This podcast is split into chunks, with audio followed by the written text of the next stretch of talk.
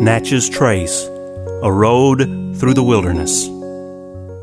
Today, on our journey up the Natchez Trace Parkway from Natchez, Mississippi to Nashville, Tennessee, we are visiting the Tupelo Visitor Center, which also houses the Parkway headquarters. Outside the center, there's a half mile loop trail, the Beech Spring Trail. This gentle grade trail passes through an area of forest regrowth. Inside the center, there is an orientation program as well as exhibits that take visitors from ancient times through Indian and white man settlements up to modern times.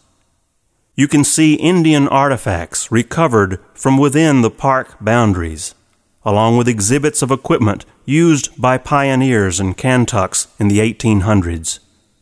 There's also a scale model of a flatboat like those the boatmen used to float their products down the Mississippi River to Natchez and New Orleans.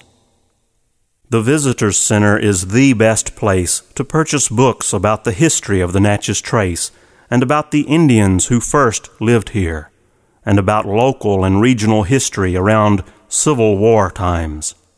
And of course, there's a ranger on duty to answer questions about the old trace and the parkway.